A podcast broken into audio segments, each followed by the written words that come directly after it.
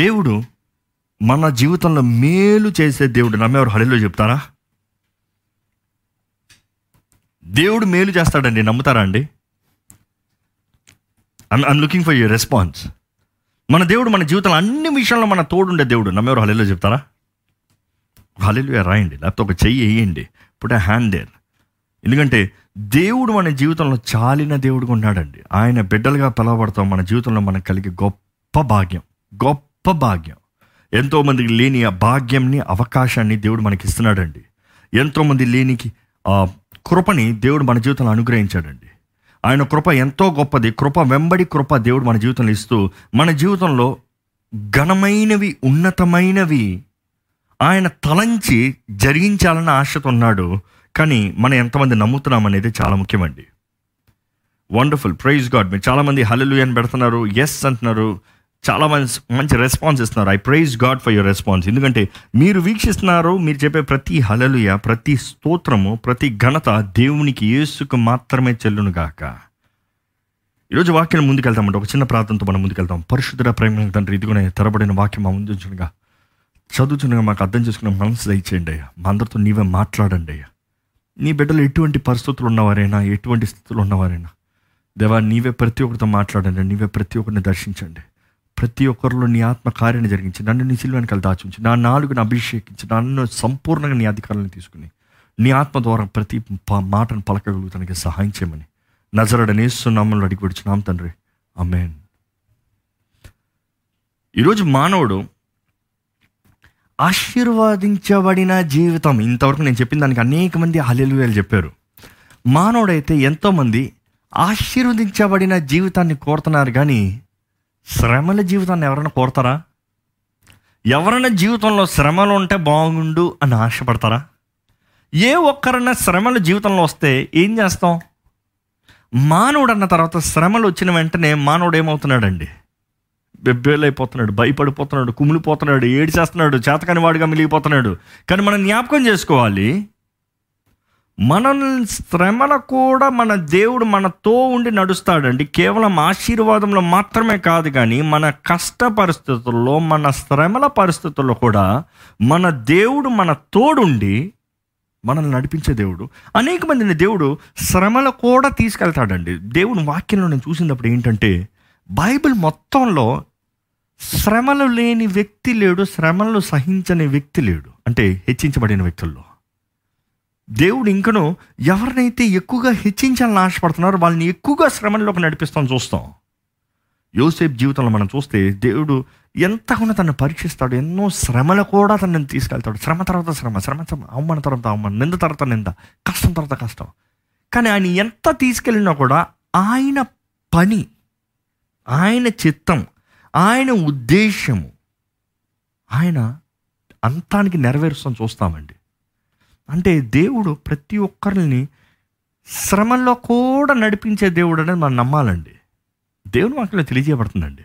ఒకసారి ఫిలిప్పీయులకు రాసిన పత్రిక మూడో అధ్యాయము ఏడో వచనం నుండి పదకొండో వచనం వరకు చదువుకుంటామండి. Philippians three verse seven to eleven.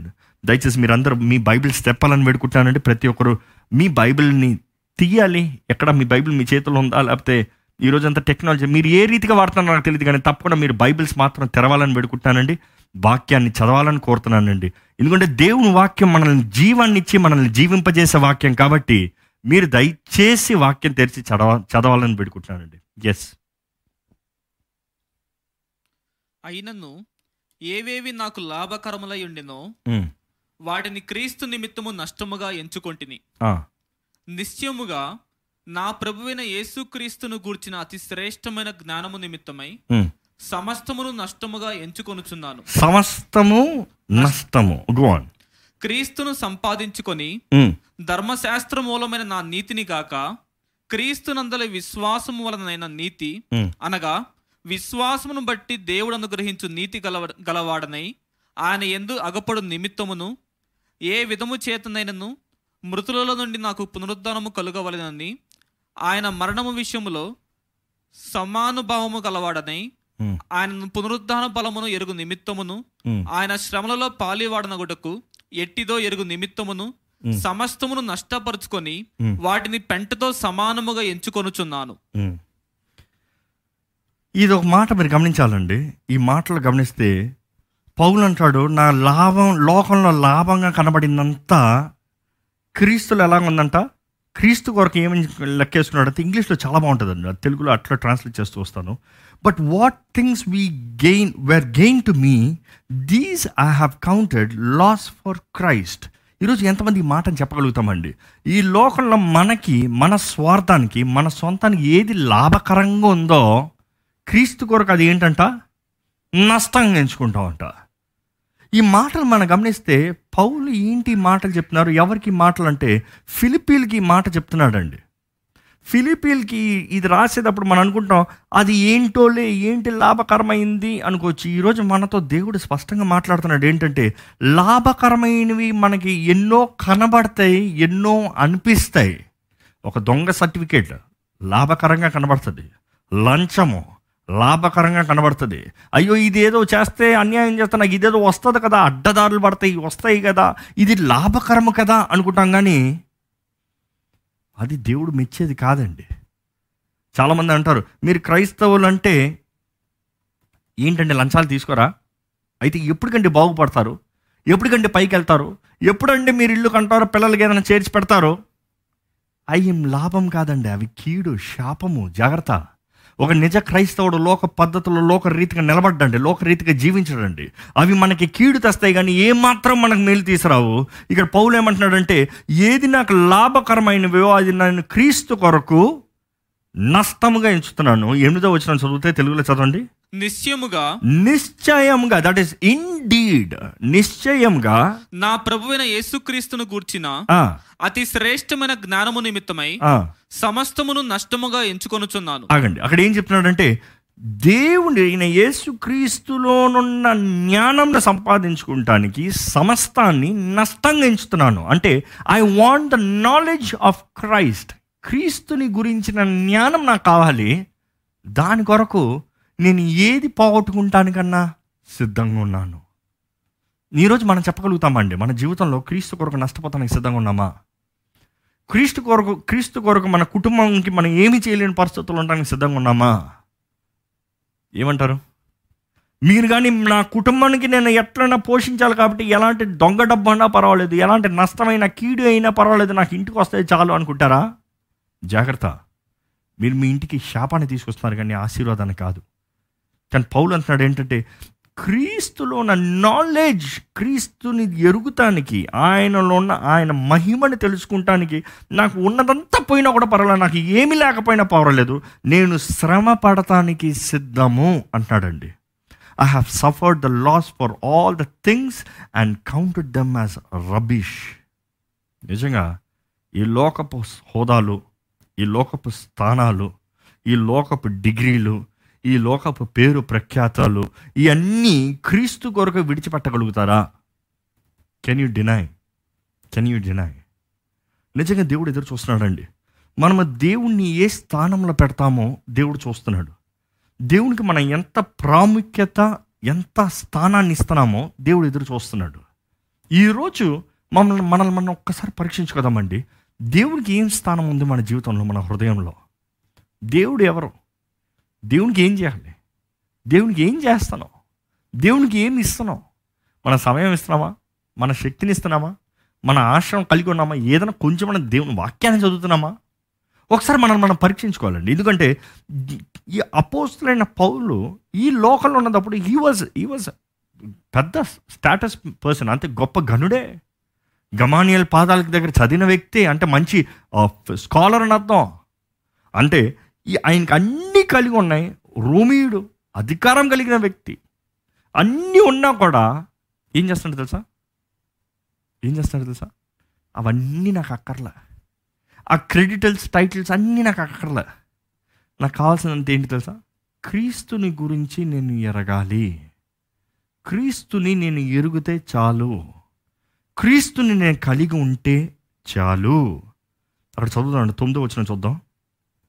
క్రీస్తును సంపాదించుకొని, క్రీస్తుని సంపాదించుకుని ధర్మశాస్త్ర మూలమైన నా నీతి గాక క్రీస్తునందలి విశ్వాసము వలన నైన నీతి, అనగా విశ్వాసమును బట్టి దేవుడు అనుగ్రహించు నీతి గలవాడనై ఆయన యందు అగపడు నిమిత్తము. మనం చూస్తున్నామండి, ధర్మశాస్త్రం ఆజ్ఞలు మనకి నీతిని ఇవ్వదు. అది మనల్ని నీతి మార్గంలో నడిపించలేదు, మనల్ని జీవింపజేయలేదు. ఇంకో మాటలు చెప్పాలంటే ఇక్కడ అదే వస్తుందండి, and be found in him not having my own righteousness. నా సొంత నీతులు, నా సొంత క్రియలు, ఏదో ఇట్లా చెప్పారు కాబట్టి ఇట్లా చేస్తా అయిపోయింది అన్నది కాదు. కానీ మనం చూస్తున్నాము, క్రీస్తునందున్న విశ్వాసము బట్టి, it is the faith in Christ, the righteousness which is in front of is from the God by faith. విశ్వాసము ద్వారా నీతిమంతులుగా దేవుని దృష్టిలో కనబడతామండి. ఈరోజు మీరు కానీ మీ జీవిత విధానాల బట్టి మీరు నీతిమంతులను పిలుచుకుంటామంటే ఒకసారి మనం పరీక్షించుకోవాలండి, ఒకసారి పరీక్షించుకోవాలండి.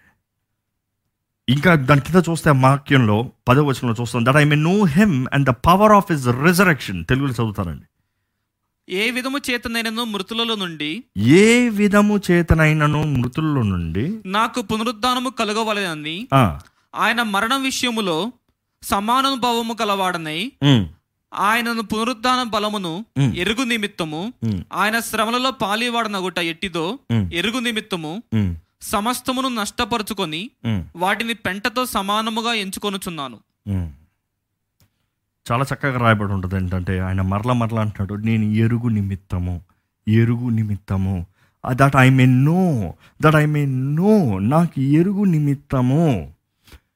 ఈరోజు మనం మీరు ఎరుగుదురా క్రీస్తు రక్షణ గురించి, క్రీస్తు శ్రమ గురించి, క్రీస్తు పునరుద్ధానపు గురించి మీరు ఎరుగుదురా అంటే మీరు ఏమంటారండి? మామూలుగా ఎరుగుదుము అంటారనుకుంటున్నాను చాలామంది. ఎంతమంది నిజంగా ఎరుగుదురు? పౌలు మీరు తెలుసుకుంటాము, నేను తెలుసుకుంటాము, నేను తెలు ఐ విల్ లిసన్ కాదు, కానీ గ్రీకులో ఆ మాట రాయబడి ఉంటుంది. ఏమంటే గునస్కో అని రాయబడి ఉంటుందండి. గినోస్కో అంటే ఆ గ్రీక్లో ఏడు అర్థాలు ఉంటుంది ఆ మాటకి. అంటే ఏంటి ఆయన గినోస్కో అంటున్నాడంటే, ఆ అక్కడ రాసిన పదానికి హీబ్రూలో అక్కడ వాళ్ళ వాడే ఆ మాటకి అర్థం ఏంటంటే ద ఇంటిమేట్ రిలేషన్షిప్. ఇంటిమేట్ అనే మాట తెలుగులో ఏమనొచ్చు? ఒక దగ్గర సహవాసం, ఒక దగ్గర సంబంధం. యాక్చువల్గా హీబ్రూలో ఈ మాటను దేనికి వాడతారంటే, భార్యాభర్తల మధ్య వారు దేహంలో కలిసేటప్పుడు ఆ ఇంటిమెసీ అంటారు చూడండి, దాన్ని ఆ మాట వాడతారు.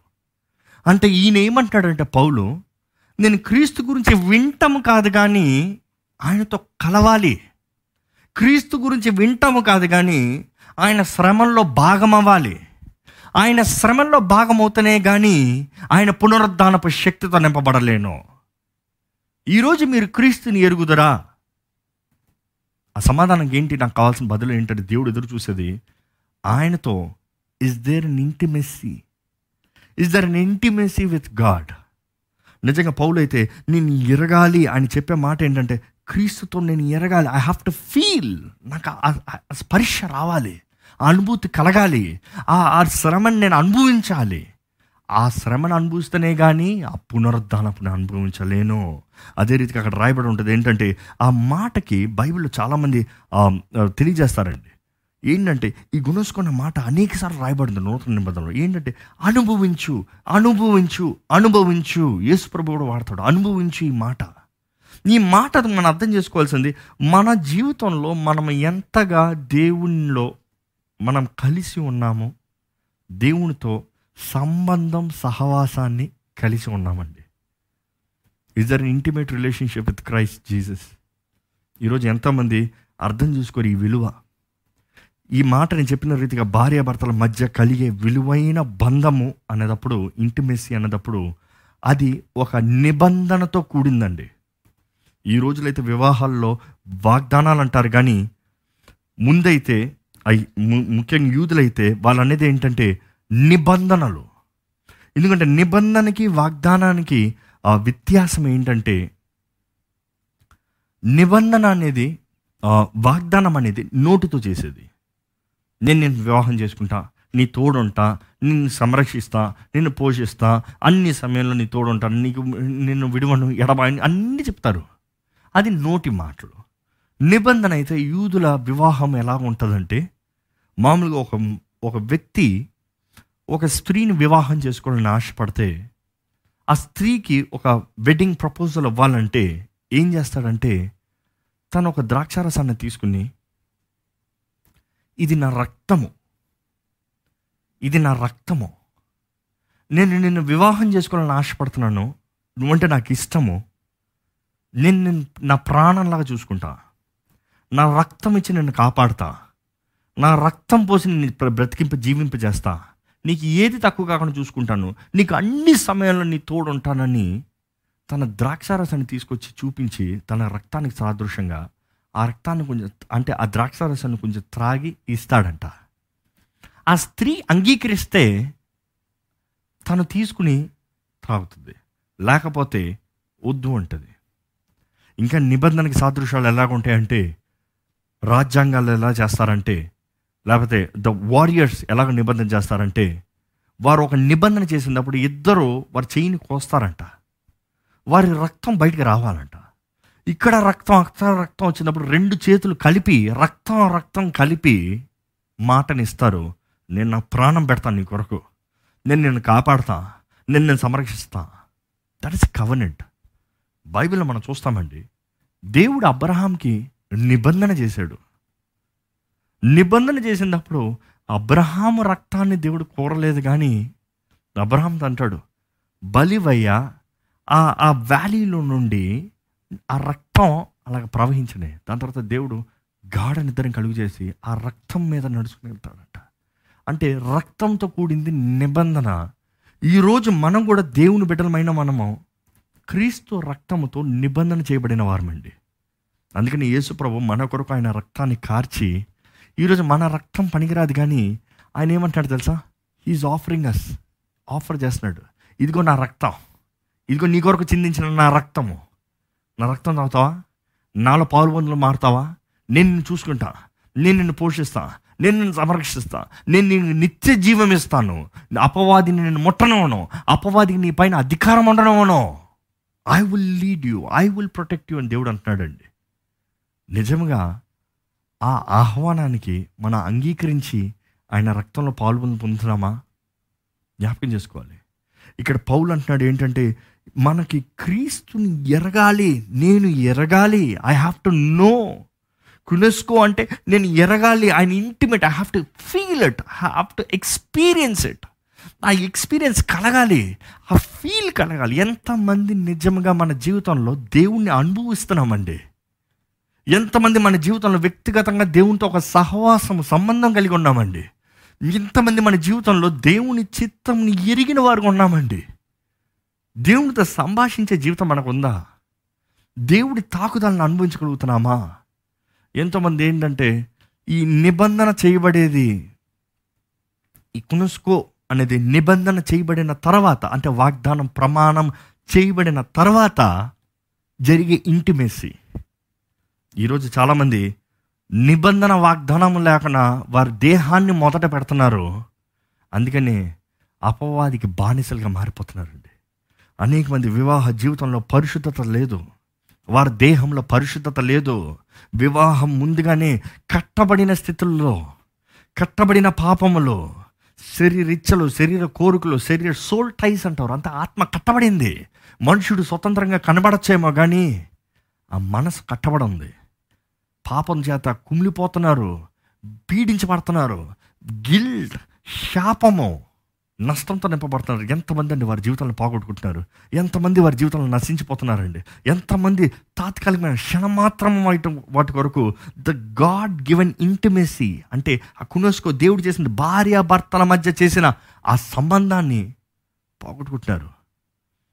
కానీ ఇక్కడ పౌలు అంటున్నాడు ఏంటి తెలుసా, it is a spiritual implication, అంటే ఆత్మీయ రీతిగా, ఆత్మీయ రీతిగా నేను దేవునితో కలిసి ఉన్నాను. ఎందుకంటే మనము వధువు సంఘం అండి, వరుడైన క్రీస్తు వచ్చి మనల్ని వివాహం చేసుకుంటాడు, ఆయన రానై ఉన్నాడు త్వరలో.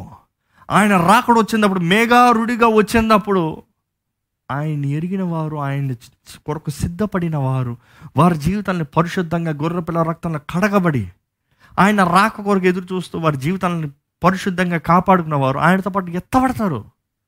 మిగతా వారు విడిచిపెట్టబడతారు. అదే యేసుప్రభు చెప్తాడు కదా, పది బుద్ధి గల కణికలు, బుద్ధి లేని కణికలు. ఈరోజు మనం ఎలా కనబడుతున్నామంటే, are we wise or foolish? ఈరోజు ఎంతమంది ఎరిగి ఎరిగి తప్పు చేస్తున్నాం?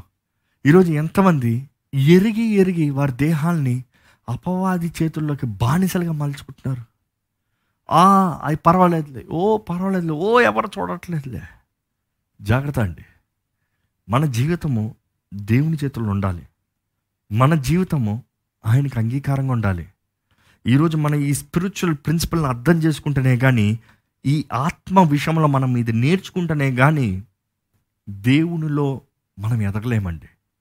అది ఏంటంటే, దేవుడు ఎదురు చూస్తున్నాడు మన జీవితంలో, మన జీవితంలో ఆయనకి దగ్గరగా, ఆయనకి ఇష్టలుగా మనం రుచి చూడాలంటే ఆయన రక్తముతో మనం తాకబడాలి, ఆ రక్తం మనతో నిబంధన చేయాలి.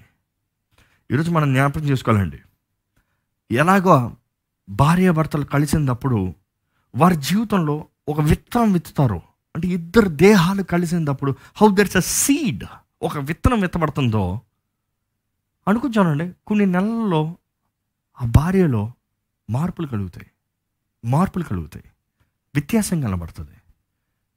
కానీ ఆ వ్యత్యాసం కనబడేటప్పుడు వారు ఏమంటారు? మేము ఎదురు చూస్తున్నాం, మేము ఎదురు చూస్తున్నాం, ఐఎమ్ ఎక్స్పెక్టింగ్ అంటారు, వీఆర్ ఎక్స్పెక్టింగ్ అంటారు. ఏంటి ఎక్స్పెక్టింగ్? Expecting life. ఒక ప్రాణిని, ఒక జీవాన్ని, ఒక బిడ్డని, బహుమానాన్ని ఎదురు చూస్తున్నాము అంటారు. కానీ అదే సమయంలో మనం జ్ఞాపకం చేసుకోండి, ఆ స్త్రీ జీవితము ఆఫ్టర్ దట్ ఎన్కౌంటర్ అంటే మొత్తానికి మారిపోతుంది, తన దేహము మారిపోతుంది. ఒక గర్భవతి తన దేహంలో చూశారనుకోండి, చాలా మార్పు కలుగుతుంది, చాలా మార్పు కలుగుతుంది. మొఖం ఉబ్బిపోతుంది, ఒళ్ళు ఉబ్బిపోతుంది, అంత వెయిట్ ఎక్కిపోతారు. అంతవరకు సన్నంగా ఉన్నవారైనా అంత మారిపోతుంది, పొట్ట పెద్దదైపోతుంది, స్ట్రెచ్ మార్కులు వస్తాయి, దేహం అంతా స్ట్రెచ్ మార్కులు వస్తాయి. అయ్యో నాకు అసహ్యం, అయ్యో నాకు బాధ, అయ్యో నాకు కష్టం, ముందు పరిగెత్తదాన్ని ఇప్పుడు పరిగెత్తలేకపోతున్నా, ముందు ఎగిరేదాన్ని ఇప్పుడు ఎగరలేకపోతున్నాను, నాలో ఒక మార్పు, నాకు కష్టంగా ఉంది, ఎక్కువసేపు పడుకోవాలి, ఎక్కువ తినాలి, ఎక్కువ ఇది చేయాలి, ఎక్కువ చేయాలి, నేను అది చేయలేకపోతున్నాను, ఇది చేయలేకపోతున్నాను అని ఎంతో బాధ ఉంటుంది. కానీ ఆనందం ఏంటి? ఆనందం ఏంటి? తృప్తి ఏంటి? సంతోషం ఏంటి? ఎదురుచూపు ఏంటి? నాలో నుండి ఒక జీవం బయటికి రాబోతుంది, నాకు ఒక ఆశీర్వాదం బయటికి రాబోతుంది, నా బిడ్డ నాకు నేను కనబోతున్నాను. బట్ ఈరోజు మనం జ్ఞాపకం చేసుకోవాలండి, దేవుని బిడ్డలమైన మనం నిజముగా మనము దేవునితో మనకు ఒక ఎన్కౌంటర్ జరిగితే, దేవునితో మనం కలిస్తే, దేవుడు మనల్ని తాకితే, దేవుడు మన జీవితంలో ఒక కార్యాన్ని జరిగిస్తే, they will definitely be an encounter, they will definitely be a pregnancy, they will definitely be an answer. దేవుడు మనల్ని ఎప్పుడు తాకినప్పుడు ఎప్పుడు వ్యర్థంగా పోడండి. కానీ ఎంతమంది నిజముగా దేవుని సన్నిధిలో సమయాన్ని గడుపుతున్నాం? ఎంతమంది నిజముగా దేవునితో you are having that intimate fellowship? అదే చెప్తున్నాడు పౌలు ఇక్కడ. ఏమని తెలుసా? I have to know God. దేవుని నేను ఎరుగాలి, ఎరగాలి, ఆయన్ని ఎరగాలి. గునస్కు అంటే ఆయన తాకుదల, ఆయన స్పందన, ఆయన రుచి. మొదటగా ఏం ఎరగాలంటున్నాడంటే ఆయనతో పాటు ఉన్న శ్రమ, శ్రమ the fellowship of his suffering అని రాయబడి ఉంది. ఆయనతో ఆయనతో కూడున్న ఆయన శ్రమలో పాలిబాగులు, పాలివాడిని అవ్వాలి. వండర్ఫుల్. ఆయన శ్రమలో పాలివాడిని అవ్వాలి. ఈరోజు మన జీవితంలో మనం ఎంతోమంది ఆశీర్వాదాల గురించి అరుస్తామండి. ఎంతమందికి ఆశీర్వాదం కావాలో పదిసార్లు బిగ్గరగా అరవంటే ఇప్పుడు అరిచేస్తారు అందరూ. ఎంతమంది దీవించబడాలో పదిసార్లు లేచి నిలబడి హల్లెలూయా చెప్పండి అంటే చెప్పేస్తారు. అంటే మనకు లాభము కొరకు, మంచి కొరకు మనం ఏమి చేస్తాం కన్నా సిద్ధము, కానీ అంటే మనకి మంచిగా అనిపిస్తానికి, ఆ అనిపిస్తానికి. కానీ మనం జ్ఞాపకం చేసుకోవాలి, అంటే నేను ఆశీర్వాదాలు ఉండమని చెప్తలేదు, దీవెనలు ఉండమని చెప్తలేదు, హెచ్చింపులు ఉండమని చెప్తలేదు, క్రీస్తు మనకు అవన్నీ అనుగ్రహించే దేవుడు, అనుగ్రహించాలని ఆశపడుతున్నాడు. కానీ మొదటిగా అవన్నీటికి దాటి నేను ఎప్పుడు అనుకుంటానండి, ఆశీర్వాదము ఇవన్నీ ఓ ఎక్కిపోతావు, పైకి వచ్చేస్తావు, అది దేవుడు తప్పకుండా ఇస్తాడు. అవి చెప్పాల్సిన వాటి వరకు వెతకాల్సిన అవసరం లేదు. ఆయన నీతి, ఆయన రాజ్యాన్ని వెతికితే సమస్తం వెనకాల వస్తుంది, సమస్తం మీకు అనుగ్రహించబడుతుంది. నేను అనుకుంటాను ఇప్పుడు it is more of elementary elementary but the foundation of the world, వాక్యపు పునాదిని చూస్తే ఆయన శ్రమలతో పాటు మనము ముందుగా సహవాసాన్ని కలిగి వెళ్ళాలండి. ఈరోజు నిజంగా మీ జీవితంలో మీరు క్రీస్తునందు ఉన్నవారైతే, క్రీస్తుని వెంబడిస్తున్న వారైతే, ఆయన ఆయన కౌగిట్లో that embracing, that that fellowship, ఆ ఇంటిమేసీని మీరు కలిగి ఉన్నారంటే సత్యంని మీరు నమ్మాలండి. సత్యం ఈరోజు మనుషుడికి సత్యం నమ్ముతానికి చాలా కష్టం. సత్యం వినటానికి మనుషుడికి ఇష్టం ఉండదు. అయ్యో నిజం చెప్పొద్దు, నాకేదో నా నచ్చినట్టు చెప్పు. మనుషుడికి నిజం ఇష్టం వింటాం ఇష్టం ఉండదు. ఏ నువ్వు బాగాలేవు అని చెప్తే ఏంటో మనుషుడు, ఏ నన్ను నన్ను ఏంటి కించపరుస్తున్నావా అన్నట్టు మాట్లాడతాడు. అరే నువ్వు నిజంగా బాగాలేదయ్యా, ఆ పని ప పలానా ఇది బాగాలేదు, నీ ఇది బాగాలేదురా అమ్మా ఏంటో. మనుషుడికి ఎప్పుడు పొగడతల కొరకు చూస్తాడు, తన అనుకుంది వినాలని ఆశపడతాడు.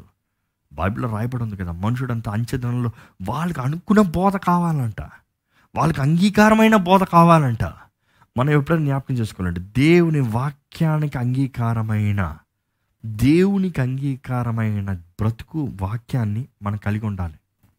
నిజంగా మన జీవితంలో దేవుని సత్య మాటను వినాలంటే ఈరోజు మనం అర్థం చేసుకోవాలండి, ఈరోజు ఎంత కష్ట పరిస్థితుల్లో ఉన్నా కూడా క్రీస్తుతో పాటు సత్యము నిమిత్తమై శ్రమలతోనూ శ్రమల్లో నుండి దేవుడు మనల్ని నడిపిస్తాడండి.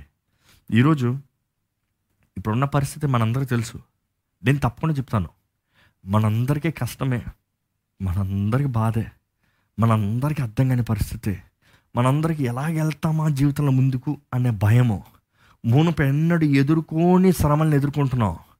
కానీ అన్ని పరిస్థితుల్లో నిజంగా దేవుడు మనల్ని ప్రేమిస్తున్నాడు అని మనం నమ్మగలుగుతున్నామా? దేవుడు మన తోడు ఉన్నాడు అని మనం నమ్మగలుగుతున్నామా? ఈరోజు ఎంతోమంది ఇసిగిపోతున్నామండి. ఈరోజు మనం ఇసిగిపోవచ్చు, చాలామంది ఇరిటేటెడ్ లైఫ్, దేన్ని చూసినా కసురుకుంటూ ఉంటారు, దేన్ని చూసినా అరిచేస్తూ ఉంటారు, ఏది చూసినా ఏ ఒక్క మాటను కూడా స్పార్క్ అయిపోతారు. వాళ్ళ కుటుంబంలో సమాధానం ఉండదు, వాళ్ళ పిల్లలతో సమాధానం ఉండదు. పిల్లలు అనుకుంటూ ఉంటారు, ఎందుకు నాన్న ఇట్లా అరుస్తున్నాడు, నాన్న ఎందుకు ఇట్లా కంగారు పడుతున్నాడు, నాన్న ఎందుకు ఇలా ఉన్నాడు, నాన్న ఎందుకు మామూలుగా లేడు. పాయింట్ ఏంటంటే మనము ముఖ్యంగా మనల్ని మనం ఎలా చూసుకుంటున్నాము, ఎలాగ మనము పరిస్థితిని అర్థం చేసుకుంటున్నాము అని మనం నమ్మే దాంట్లో ఉందండి. ఈరోజు జీవితం అంతే, జీవితం అయిపోయింది, జీవితం కష్టము, ఇంకా మనం బ్రతకలేమన్నప్పుడు మానవుడు ఇసిగిపోతాడు. He will lose all his hope. ఈరోజు మన జీవితంలో మనకు నిరీక్షణ కలిగి ఉండాలంటే మన నిరీక్షణ ఆధారమైన క్రీస్తుని మనం చూడాలండి. మన జీవితంలో మనకి నిరీక్షణ ఉండాలంటే నేను మొదట చెప్పేదంటే పౌలు చెప్పేదే ఏంటి తెలుసా, నో హెమ్, ఆయన్ని ఎరగండి, ఆయన్ని ఎరగాలి, ఆయన శ్రమను ఎరగాలి. ఆయన శ్రమను ఎరుగుతాను, ఆయన పునరుద్ధానపు శక్తిని ఎరుగుతాను. ఈరోజు మనం జ్ఞాపకం చేసుకోవాలండి, మన జీవితంలో మనకి ఏం కావాలో మనం పొందుకుంటానికి, మనకు అనుగ్రహించడానికి దేవుడు సిద్ధంగా ఉన్నాడు, అవకాశాలు సిద్ధంగా ఉన్నాయి. కానీ దేవుని మార్గంలో, దేవుని విధానంలో, దేవుని పద్ధతుల్లో మనము పొందుకోవాలండి. ఇది సత్యము. సత్యము బలమైందండి. దేవుని వాక్యం తెలియజేయమన్న రీతిగా సత్యం మిమ్మల్ని స్వతంత్రులుగా చేస్తుంది, స్వతంత్రులుగా చేస్తుంది. ఈరోజు మనం అర్థం చేసుకోవాలి, మనము క్రీస్తు ద్వారంగా ప్రేమించబడిన వారిని, మనము క్రీస్తు యేసునందు మనం పాలుభాగమై ఉన్నాము, మనము క్రీస్తు ప్రేమతో నింపబడి ఉన్నాము. యేసుప్రభు చెప్పిన రీతిగా నిన్ను వల్లే నీ పొరుగువాన్ని ప్రేమించు. ఈరోజు చాలామందికి పొరుగువాడిని ప్రేమిస్తానికి, కుటుంబాన్ని ప్రేమిస్తానికి, కుటుంబస్తులను ప్రేమిస్తానికి బాధ, వేదన, కష్టం ఏంటి తెలుసా? మొదటగా వాళ్ళకి ప్రేమ అంటేనే ఏంటి తెలీదు, ఎందుకంటే వాళ్ళని వాళ్ళు కూడా ప్రేమించరు. నిన్ను వల్లే నీ పొరుగు వారిని ప్రేమించంటే మీకే ప్రేమ లేదు, మిమ్మల్నే మీరు ఇష్టపడతలేదు, మీకే గురి లేదు, మీరే అసహించుకుంటున్నారు, మీరే ఇసిగిపోయారు, ఇంక జీవితంలో గమ్యం లేదు, నేను చస్తాను, నేను కీడు, నాకు పాడు అన్నదప్పుడు ఇంకో నెలగా ప్రేమిస్తాం, కష్టమే కష్టమే ఇక్కడ రాయబడుతుంది ఏంటంటే కష్టంలో. ఆ మాట చదువుతారండి దయచేసి ఒకసారి. ఏ విధము చేతనైనను మృతులలో నుండి నాకు పునరుద్ధానము కలుగవలెనని ఆయన మరణములో సమానుభావము గలవాడనై ఆయనను ఆయన పునరుద్ధాన బలమును ఎరుగు నిమిత్తము ఆయన శ్రమలలో పాలివాడనగుట ఎట్టిదో. ఆయన శ్రమలలో, శ్రమ అన్న మాట విన్న వెంటనే మనందరికి భయం కలుగుతుందండి. కానీ శ్రమ అన్న మాట విన్న వెంటనే ఇక్కడ నేను అనుకుంటాను, I believe in one thing. Suffering simply means the endurance of pain for a greater purpose. ఒక గొప్ప గొప్ప దాని కొరకు, ఒక గొప్ప వాటిని సాధిస్తానికి, ఒక గొప్ప స్థానంకి వెళ్తానికి, ఒక గొప్పది దాంట్లోకి అడుగు పెడతానికి మనం తట్టుకుంటామే, ఓర్చుకుంటామే శ్రమ. అంతే. శ్రమను సహించు జీవ కిరీటం నీకు అనుగ్రహించబడుతుంది. దేవుడు చెప్తాడు కదా, నువ్వు శ్రమను సహిస్తే నీకు జీవ కిరీటం. శ్రమను సహించలేదా జీవ కిరీటం లేదు. ఈరోజు మనము సహించు వారు కొన్నామా, క్రీస్తు నిమిత్తమై సత్యము నిమిత్తమై సహనము కలిగిన వారుగా మనం జీవిస్తున్నామా? ఎందుకంటే నిజమైన శ్రమ మనల్ని మనల్ని మేలుగా మారుస్తుంది, మనల్ని మేలైన వారుగా చేస్తుందండి. Suffering is God preparing. ఎప్పుడైనా జ్ఞాపకం చేసుకోండి, మన జీవితంలో కష్టం ఉందంటే దేవుడు మన మీద పని చేస్తున్నాడు, మన జీవితంలో మా ఒక కార్యాన్ని క్రియని జరిగిస్తున్నాడు నమ్మాలి. చాలామంది అయితే శ్రమ నుంచి పారిపోవాలని చూస్తున్నాడంటే, శ్రమ నుండి పారిపోవాలి, శ్రమలు లేని జీవితాన్ని కలిగి ఉండాలని ఆశపడుతున్నాడు. కానీ బైబిల్లో దేవుడు ఎప్పుడు వాగ్దానం చేయలేదండి మీకు శ్రమలు లేని జీవితం ఇస్తానని. ఆయన ఎప్పుడు శ్రమల కూడా నీ తోడు ఉంటానని వాగ్దానం చేశాడు. ఎల్లప్పుడూ మన తోడుండే దేవుడు, శ్రమలో కూడా మనల్ని తీసుకెళ్లే దేవుడు, మన మంచి కొరకు, మన మేలు కొరకు అనేది మనం నమ్మాలండి. ఈరోజు శ్రమలు లేని ఫలితాన్ని మనం కోరాలని ఆశపడుతున్నాము. కానీ వాక్యాన్ని చూస్తే దేవుడు ప్రతి ఒక్కరిని శ్రమలో కూడా మేలైన వారుగా, నాయకులుగా, అధిపతులుగా, గనులుగా, ప్రవక్తలుగా, ఆయన బిడ్డలుగా, ఆయన సాక్షులుగా నిలబడతా మనం చూస్తామండి. ఈరోజు కొంచెం శ్రమ వచ్చిన వెంటనే దేవుడేడి, కొంచెం శ్రమ వచ్చిన వెంటనే నాకెందుకు ఈ శ్రమ, కొంచెం శ్రమ వచ్చిన వెంటనే నాకెందుకు ఈ కష్టము అనే రీతిగా మనం మారిపోతున్నాం. లోకల్లో చూసినా కూడా ఒక జీవితంలో ఒకడు పైకి రావాలంటే ఎంతో శ్రమ పడతారండి, ఎంతో కష్టపడతారండి. శ్రమ పొందని వారు నిద్రాహాలు విడిచిపెట్టుకుని పని చేయకుండా, లేకపోతే కష్టపడి పొద్దున లేచి పనికి వెళ్ళి పని చేయకుండా, లేకపోతే రక్తాన్ని కార్చి, లేకపోతే చెమటని కార్చి ప్రాణాన్ని పెట్టి పని చేయకుండా జీవితంలో ఎవరు పైకి రారు. అది ఒక అథ్లీట్ అవునే, ఒక ఆటగాడు కూడా ఎంతో తర్బీదు, ఎంతో శ్రమ, ఎంతో నొప్పి, ఎంతో బాధ, ఎంతో కష్టము ఇవన్నీ అనుభవించి కానీ జయాన్ని పొందుకోలేరు. ఈరోజు మనమైతే ఏ శ్రమ పొందకుండా, ఏ కష్టము లేకుండా నిత్య జీవాన్ని పొందుకోవాలని, ఆశీర్వదించబడాలని, జీవ కిరీటాన్ని పొందుకోవాలని ఆశపడుతున్నామండి ఈరోజు. అందుకని మీరు రోడ్డు మీదకి వచ్చి కష్టపడాలి, మీరు దేవుడు దేవుడు నమ్ముకునేవారు కాబట్టి మీళ్ళల్లోకి వచ్చి మిమ్మల్ని కొట్టాలి అన్న రీతిని మాట్లాడుతారు. దేవుడు ఎవరికి ఏది అనుమతిస్తారో మనకు తెలియదు. ఈరోజు మీ శ్రమ మీ కుటుంబాన్ని, వివాహాన్ని నిలబెట్టుకుంటామేమో, అంటే మీ వివాహంలో వాక్యానుసారంగా మీరు జీవిస్తామేమో. ఈరోజు మీ శ్రమ మీరు ఉద్యోగం చేయుచున్న చోట మీరు దేవుని బిడ్డని అవమానపరచబడతామేమో, లేకపోతే కించపరచబడతామేమో, లేకపోతే అణిచివేయబడతామేమో, లేకపోతే మీ చదువుల్లో మీకు సీట్ రాకపోతామేమో, లేకపోతే ఏ రీతిగా మీరు శ్రమను పొందుతున్నారో మనకు తెలియదు. కానీ దేవుడు చూస్తున్నాడు, దేవుడు అనుమతిస్తున్నాడు. కానీ శ్రమను లేకపోతే పునరుద్ధానము లేదండి. ఈరోజు మనం జ్ఞాపకం చేసుకోవాలి, నిజంగా శ్రమలు లేని విషయంని బైబిల్ ఎక్కడ మనం చూడం, కానీ శ్రమలతో కూడింది క్రైస్తవ జీవితం. అందుకని యేసుప్రభువు అంటాడు, ఈ ఎవరైనా వారు తల్లినైనాను, తండ్రినైనాను, అన్ననైనా, అక్కడైనా అన్నీ చెప్పుకుని వచ్చి విడిచిపెట్టి నన్ను వెంబడిస్తే ఇహమందు పరమందు ఏమంటాడు తెలుసా, నూరు రెట్ల ప్రతిఫలము. ఇహమందు పరమందు నూరు రెట్ల ప్రతిఫలము.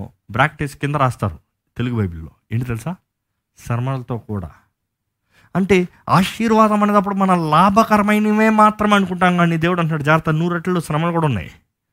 నీకు ఇది ఉంటే అది ఉంది, నీ జీవితంలో ఎప్పుడు పెడతాను, నిన్ను అణిచి నిన్ను ఒక్క స్థాయిలో ఉంచి, కానీ నీతో నేను వెళ్తాను, నిన్ను మలుస్తాను, నీ శ్రమల్ని నీ స్వభావాన్ని మార్చే రీతిగా చేస్తాను, నీ శ్రమలను పెట్టి నిన్ను నేను రూపిస్తాను. ఈరోజు మనం అర్థం చేసుకోనండి, దేవుడు మనకు అనుగ్రహించే శ్రమ మన మేలు కొరకే, కానీ శ్రమలు సహించడానికి జీవ కిరీటం అనుగ్రహించబడుతుంది. ఈరోజు ఎంతోమంది దేవుని దగ్గర మాట్లాడమంటే శ్రమల్లో ఉన్నానండి, ఎవరితో మాట్లాడేది, శ్రమల్లో ఉన్నానండి, నాకు ఏం చేయాలో అర్థం కావట్లేదు, శ్రమల్లో ఉన్నానండి, ఎవరితో చెప్పుకుంటాను, మనిషి లేరు అన్న రీతికి ఉంటారు. కానీ ఇక్కడ పౌలు చెప్పిన రీతికి చూస్తే నోయింగ్ గాడ్, దేవుని ఎరుగుతాం, దేవుని ఎరుగుతాం అన్నప్పుడు టు హ్యావ్ ద ఇంటిమెసీ, అంటే ఆయనతో ఆ సంబంధం కలిగి ఉంటాము అనేటప్పుడు మనం అర్థం చేసుకోవాలి, దేవుడు మనకు శ్రమలు ఇచ్చినా అది మేలు కొరకు మనం నమ్మితే దేవుని దగ్గర మనం పలకాలండి, దేవుని దగ్గర మనం చెప్పాలండి, దేవునికి తెలియజేయాలండి. దేవునికి అన్నీ తెలుసు కదా, నేను చెప్పాల్సిన అవసరం ఏంటంటే అలా కాదు, దేవునికి తెలియక కాదు మనం చెప్తాం, కానీ మనం ఎంతగా ఆయనతో సంబంధం కలిగి ఉంటున్నామో అది ముఖ్యమండి. ఈరోజు వాక్యాలు మనం గమనిస్తే ఇక్కడ పౌలు చెప్ప చెప్పదలుచుకుంది ఆయన శ్రమల్లో భాగము నేను, అంటే ఆయన శ్రమల భాగం, I have to know him. ఆ నో హిమ్ అనేది ఆయన ఎరగాలి, ఆ సహవాసం, ఆ ఎక్స్పీరియన్స్, ఆయనతో పాటు ఎక్స్పీరియన్స్, ఆయనతో కూడిన ఎక్స్పీరియన్స్, ఆయన తాకుదల, ఆయన అనుభూతి, ఆయన అనుగ్రహించేది నేను అనుభవించాలి. ఈరోజు ఎంతమంది నిజంగా దేవునితో సహవాసాన్ని కలిగి ఉన్నారు? అదే నేను ప్రారంభంలో అడిగాను మిమ్మల్ని కొన్ని మాటలు. ఎంతోమంది సహవాసానికి సమయాన్ని గడపరు, ప్రార్థన చేస్తానికి సమయాన్ని గడపరు. ఎప్పుడు అది మీరు చివరిసారిగా మనస్ఫూర్తిగా హృదయాన్ని తెరిచి దేవుని సన్నిధిలో నోరిప్పి ప్రార్థన చేసింది? ఎంతోమంది లాక్డౌన్ టైంలో ఉంటారు, ఇంట్లో ప్రార్థన చేస్తానికి సమయం లేదండి, అవకాశం లేదండి, అందరూ ఉన్నారండి, అందరు పడుకున్నప్పుడు ఏం చేస్తున్నారు, అందరూ నిద్రిస్తున్నప్పుడు ఏం చేస్తున్నారు, దేవుడు ఎల్లప్పుడూ మీ కొరకు ఎదురు చూస్తున్నారు. అంటే మన స్వార్థానికి, మన శరీర ఆశలు కోరుకోళ్ళు తీర్చుకుంటానికి, మన సుఖాన్ని అనుభవిస్తానికి, నాకు నిద్ర కావాలి, దేవుడు అంటూ ఉన్నాడులే, నాకు ఆకలేస్తుంది, అన్నం కావాలి, దేవుడు అంటూ ఉన్నాడులే, నాకు ఓపిక లేదు, దేవుడు అంటూ ఉన్నాడులే అన్న రీతికుంటున్నాం. కానీ దేవునితో ద ఇంటిమెసీ, ఆయనతో సమయం, ఆయనతో భాగం, ఆయనతో అనుభూతిని కలిగిన వారికి ఉండాలండి. ఈరోజు దేవుడు కేవలం మన స్తుతులు మాత్రం వినే దేవుడు కాదు, కానీ మన శ్రమలు కూడా ఆయనతో చెప్పచ్చండి. మన శ్రమలు కూడా ఎరిగిన దేవుడు, అవి వినే దేవుడు, అవి అర్థం చేసుకునే దేవుడు. ఏ మానవుడు అర్థం చేసుకోకపోవచ్చేమో, కానీ దేవుడు తప్పకుండా అర్థం చేసుకుంటాడండి.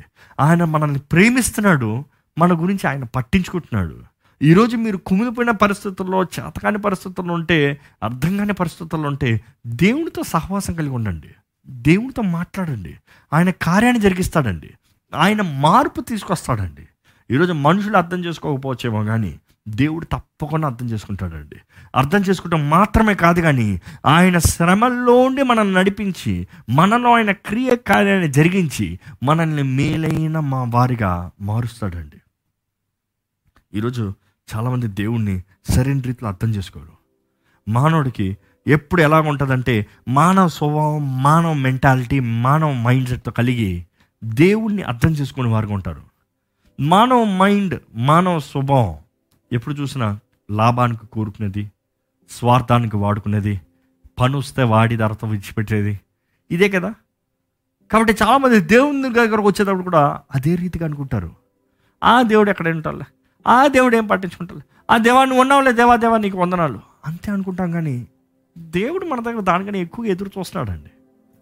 Is looking for an intimacy, ఒక ఆయనతో ఒక సహవాసం, ఒక సంబంధం, ఒక అనుభూతి. గుణస్కో అని రాసే మాట అదే, దట్ ఇంటిమేసి, ఒక భార్య భర్తల మధ్య ఉండే ఆ ప్రైవసీ. నిజంగా దేవునితో మీకు అలాంటి ప్రైవసీ ఉందా? అలాంటి సంబంధం కలిగి ఉన్నారా? మేము భార్య భర్తలు కలిసి ప్రార్థన చేసుకుంటామండి, బాగానే ఉంది, మంచిది, తప్పకుండా చేయాలి. మీరు వ్యక్తిగతంగా ప్రార్థన చేసుకుంటారా? మేము కుటుంబం అంతా కలిసి ప్రార్థన చేస్తామండి, బాగానే ఉంది. మీరు వ్యక్తిగతంగా దేవునితో మాట్లాడుతున్నారా? Do you have that intimate relationship? ఇక్కడ పౌలు అదే అంటున్నాడు, నేను ఆయనతో పాటు ఆ సహవాసం, ఆయన్ని ఎరగాలి. I want know him.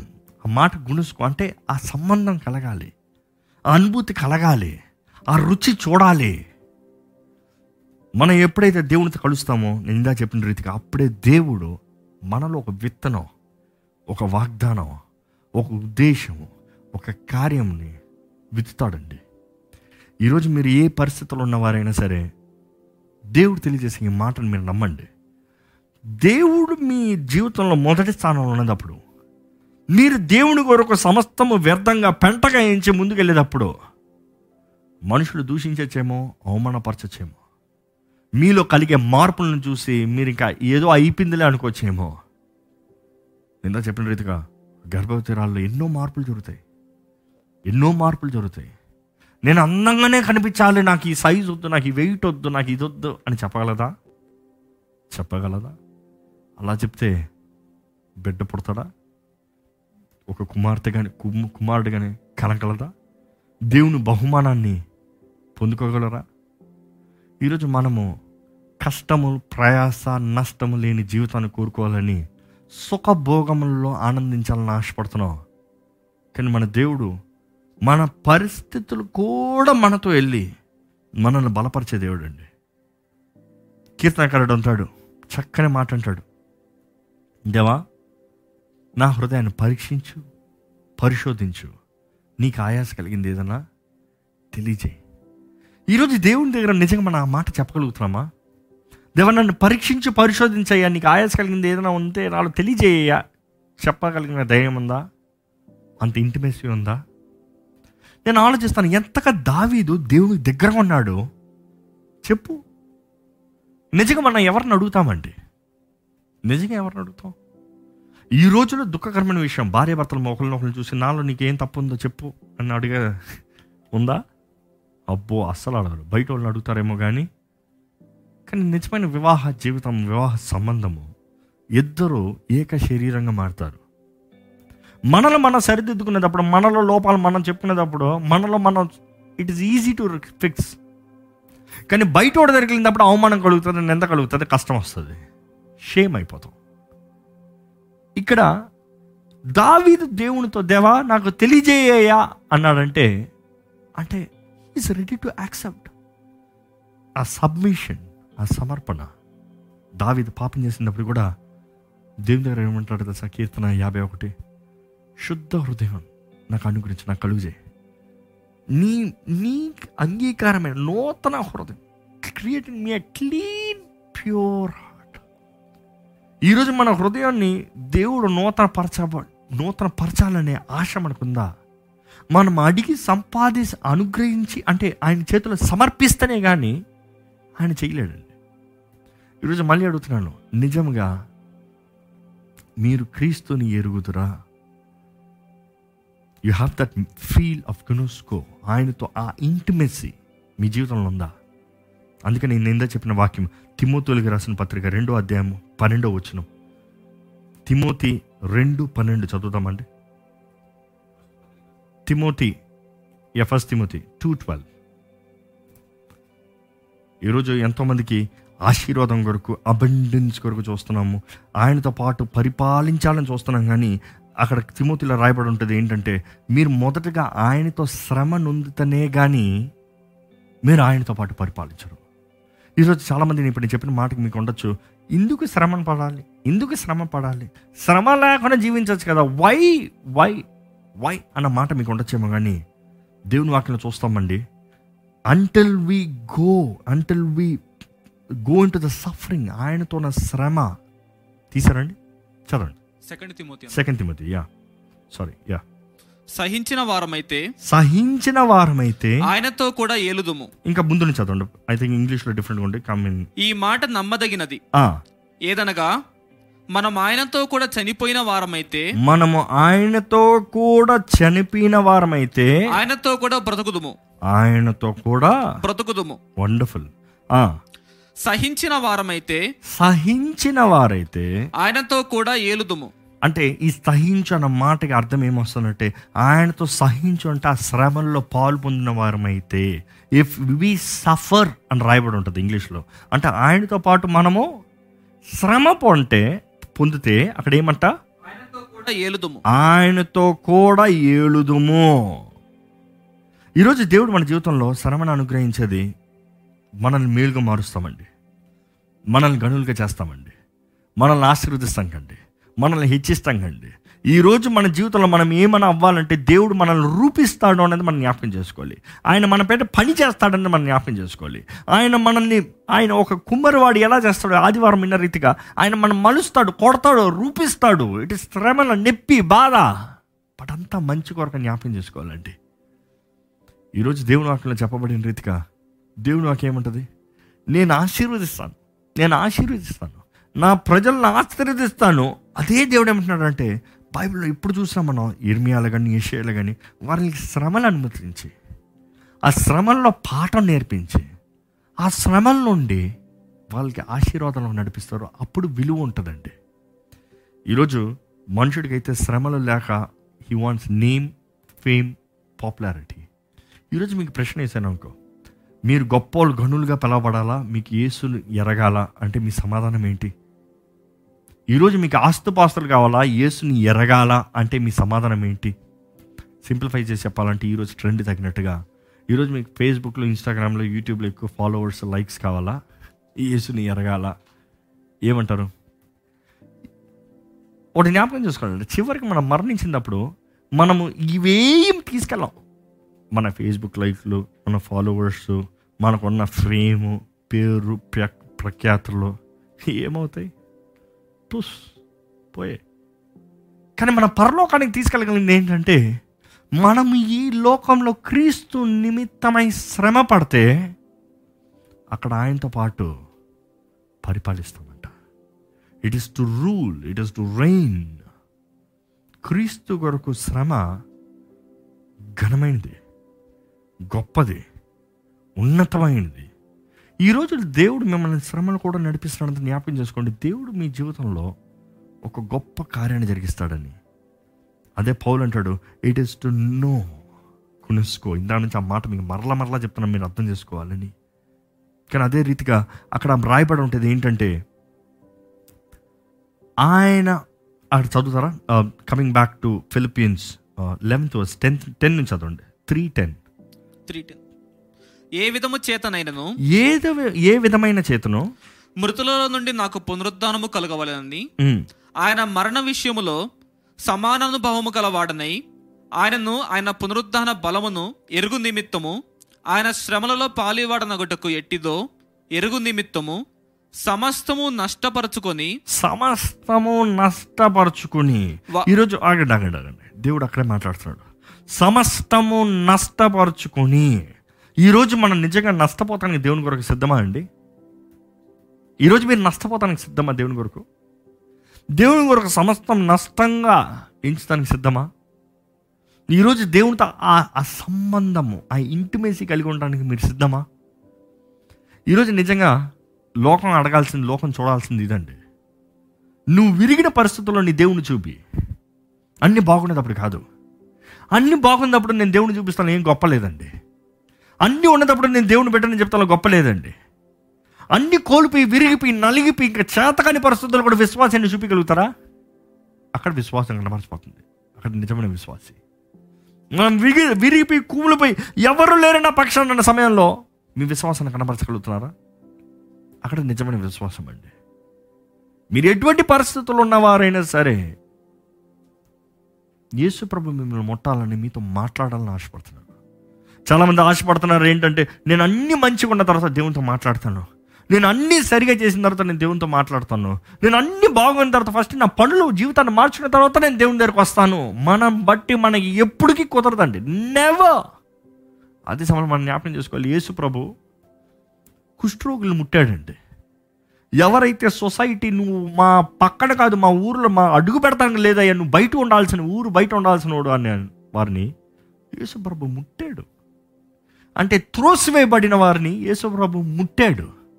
అదే సమయంలో పాపులు అని పిలవబడుతున్న వారిని, వారితో యేసుప్రభు మాట్లాడాడు. వేశ్య, చీ, రాళ్ళతో కొట్టి చంపాలని చంపాలన్న వారిని కూడా యేసుప్రభు మాట్లాడాడండి.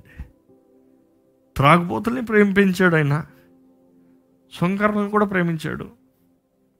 చెడ్డవారు అని నీతిమంతులు అని పిలుచుకుంటున్న వారు నేరం మోపిన వాళ్ళతో కూడా మాట్లాడాడు ఆయన. ఈరోజు మన దేవుడు మనతో మాట్లాడాలని ఆశపడుతున్నాడు అండి. నేను యేసు ప్రభు గురించి మాట్లాడుతున్నా. యేసు ప్రభు మనం ఉన్న పరిస్థితుల్లో మనతో మాట్లాడాలని ఆశపడుతున్నాడు. ఎందుకంటే ఆయన మాత్రమే మన పాపాలని క్షమించగలిగిన దేవుడు. ఆయన మాత్రమే మన రక్షకుడు. ఆయన మాత్రమే మన స్థానాన్ని మరలా మనకు తిరిగి అనుగ్రహించే దేవుడు. ఆయన మాత్రమే స్వస్థపరిచే దేవుడు. ఆయన మాత్రమే మనల్ని విడిపించే దేవుడు. ఆయనని ఎరిగారా మీరు? ఆయన్ని ఎరిగి ఉన్నారా మీరు? ఆయన పునరుద్ధానపు శక్తిని కోరుతున్నారా మీరు? ఇప్పుడు జ్ఞాపకం చేసుకోవాలండి, మనము మరణిస్తనే కానీ, అంటే మన జీవితంలో ఏదైనా ఒక మరణిస్తనే కానీ, మరణపు మరణం ఉంటేనే కానీ పునరుద్ధానం అక్కర్లే, అంతే కదా. Until there is a death there is no need for resurrection. బ్రతికేదానికి మళ్ళీ బ్రతికించాల్సిన అవసరం ఏముంది? కానీ దేవుని వాక్యం తెలియజేయబడుతుంది, ప్రతి ఒక్క పాపం నిమిత్తమై మనం మరణించిన వారిని, చచ్చిన వారిని, చచ్చిన స్థితిలో ఉన్నాము. Because because the wages of sin is death. పాపానికి వచ్చే జీతము మరణము. అందుకని మనల్ని జీవింపజేస్తానికి యేసుప్రభు ఈ లోకంలోకి వచ్చాడండి. ఈరోజు మనం నిజంగా జీవించువారుగా ఉన్నామా? యేసుప్రభు పునరుద్ధానపు శక్తితో ఆయన మృతుల నుండి లేపబడ్డాడు. అదే పునరుద్ధానపు శక్తితో తండ్రి మనల్ని కూడా నింపుతున్నాడు, మన చచ్చిన స్థితిలోంచి కూడా లేపుతున్నాడు అనేది మనం నమ్మగలుగుతున్నామా? ఈరోజు ఏంటది మీ మీ జీవితంలో తిరిగి లగాల్సింది? మీకు ధైర్యం ఉందా? ధైర్యం అంతా ఒక కమెంట్లో పెట్టండి. మీ జీవితంలో ఏంటి అది చచ్చి మరలా దేవుడు జీవింపజేయాలనేది ఒక కమెంట్లో పెట్టండి. మేము మీ కొరకు ప్రేయర్ చేస్తాను. I will definitely go through and pray for you. మీ కొరకు నేను ప్రేయర్ చేస్తానండి. ఏంటది మీ జీవితంలో? దేవా, నా మరలను బ్రతికించయ్యా. నా నా కుటుంబం, నా వివాహ జీవితం కోల్పోయింది, మరణించకపోయే స్థితిలో పోయింది. నా I want my life back, my my wedding life back. నా వివాహ జీవితం మరల కావాలి. నా బిడ్డ పోయాడు, లోకంలో మరణిస్తున్నాడు. నా బిడ్డ నాకు తిరిగి కావాలి, దేవుని కొరకు సంపాదించాలి. ఎంతమంది చెప్పగలుగుతారు?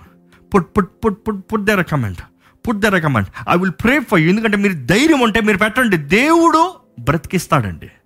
బ్రతికించేది దేవుడు, మనుషుడు కాదు, ఏ మానవుడు కాదు, మీరు కాదు. మీ అంతటా మీరు ఏం చేయలేరు. చచ్చిందన్నప్పుడు వీ గివ్ అప్. ఏంటది మీ జీవితంలో వదిలేసింది? ఏంటది మీ జీవితంలో ఇంకా నాకు చేత కాదు అని వదిలేసింది?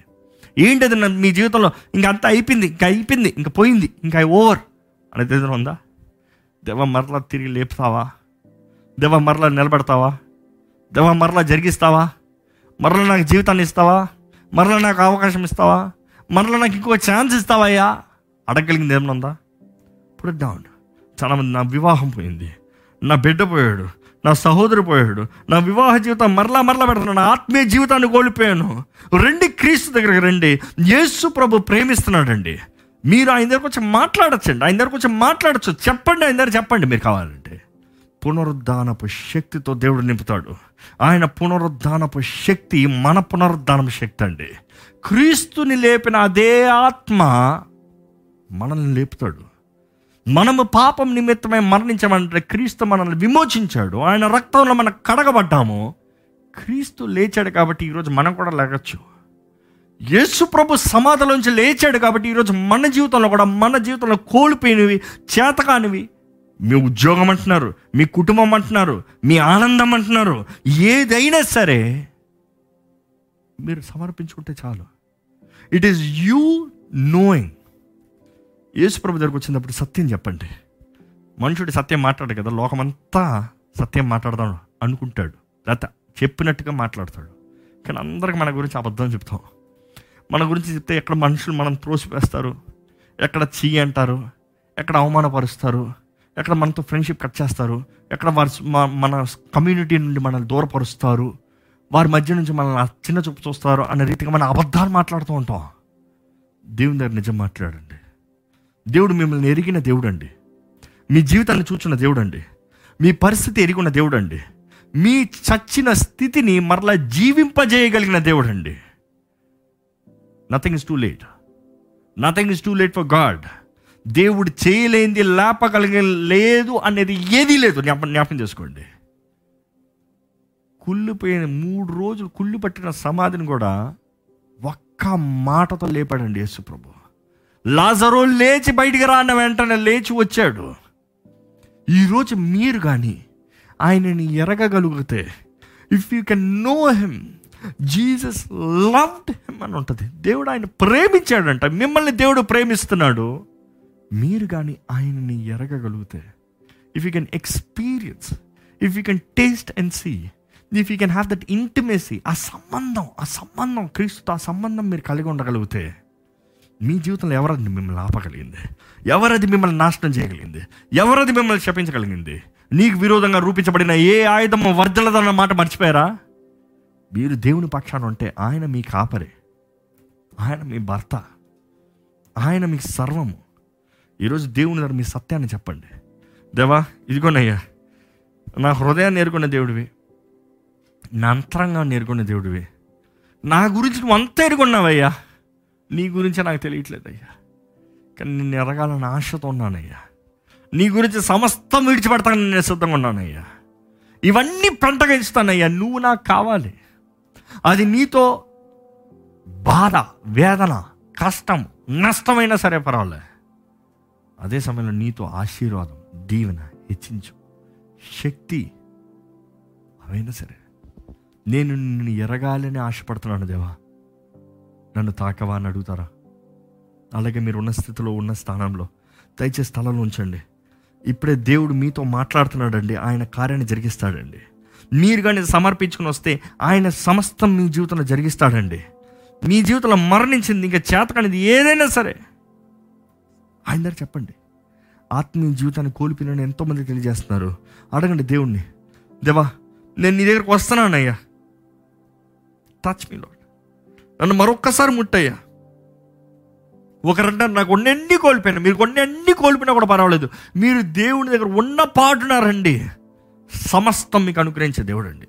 మీరు జీవించేంత వరకు మీకు నిరీక్షణ ఉంది, ఎందుకంటే మీ నిరీక్షణ ఆధారం యేసు ప్రభువే.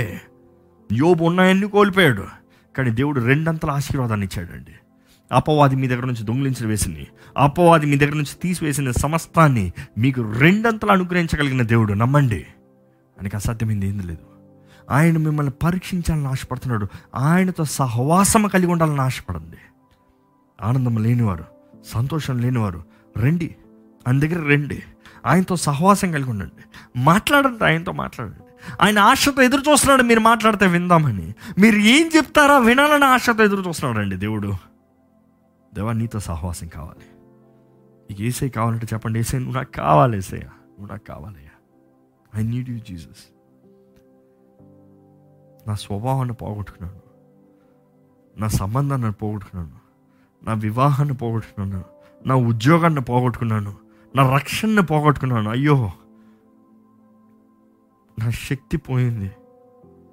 మీరెంతోమంది మీ జీవితంలో ఎన్నో బంధకాలతో, ఎంతో నష్టంతో నింపబడిన వారు ఉన్నారు. కానీ జ్ఞాపకం చేసుకోండి, క్రీస్తు మిమ్మల్ని స్వతంత్రంగా చేస్తాడు, యేసు ప్రభు మిమ్మల్ని స్వతంత్రంగా చేస్తాడు. మాట్లాడండి, ఈరోజు మొదలుకొని దేవునితో మాట్లాడండి. మీ మనసులో ఉన్న మాటలు చెప్పండి, మీరు తలంచేది చెప్పండి, మీరు బాధపడేది చెప్పండి, ఎందుకంటే ఆయన పట్టించుకుంటాడండి. మనుషులు పట్టించుకోరేమో కానీ దేవుడు పట్టించుకుంటాడండి. మిమ్మల్ని బాధ పెట్టేది ఆయన బాధపడాలని చేస్తుంది, జ్ఞాపకం పెట్టుకోండి.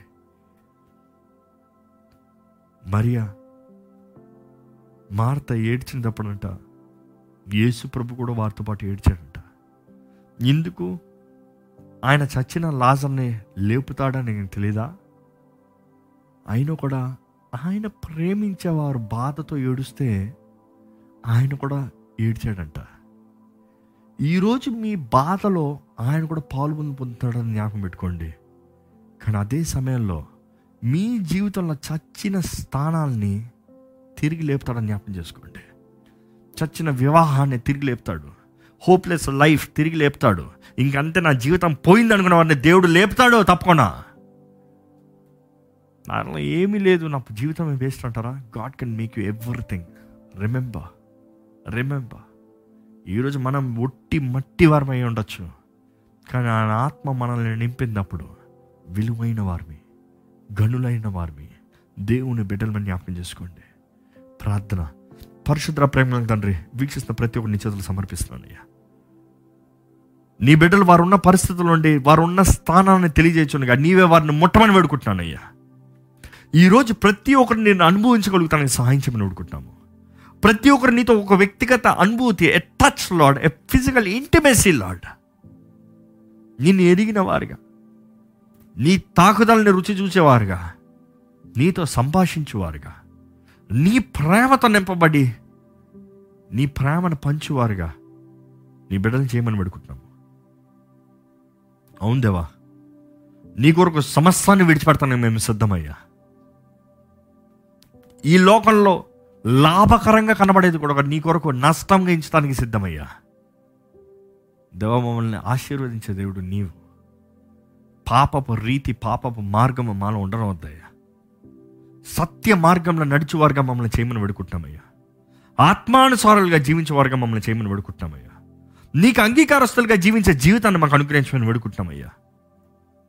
ఎవరెవరైతే ఎక్కడెక్కడ నుండైతే దేవా నన్ను ఒక్కసారి తాకు, నిన్ను ఎరగాలనేనో ఆశపడుతున్నారో, యు టచ్ దెమ్ లార్డ్, ముట్టయ్యా.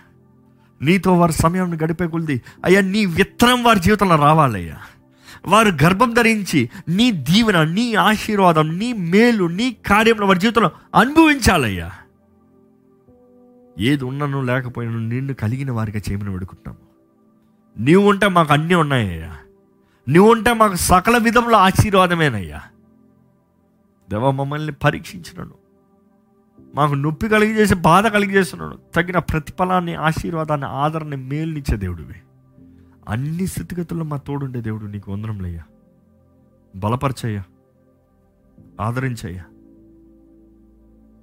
ఇంకను రక్షణ పొందినవారు, నీ రక్షణ ఎరిగేవారుగా, వారి జీవితంలో సమయం ఉన్నదప్పుడే, అవకాశం ఉన్నదప్పుడే సృష్టికర్తను ఎరిగి దేవా నీ చేతులు సమర్పించుకునే వారు ఉండడానికి సహాయం చేయండి. ఈరోజు నీ వాక్యం విత్తుంచునగా నీ ఆత్మ ద్వారా నీవే ముద్రించి నీ కార్యాన్ని జరిగించమని నజరేయుడైన యేసు నామములో అడిగి వేడుచున్నాం తండ్రి. ఆమేన్.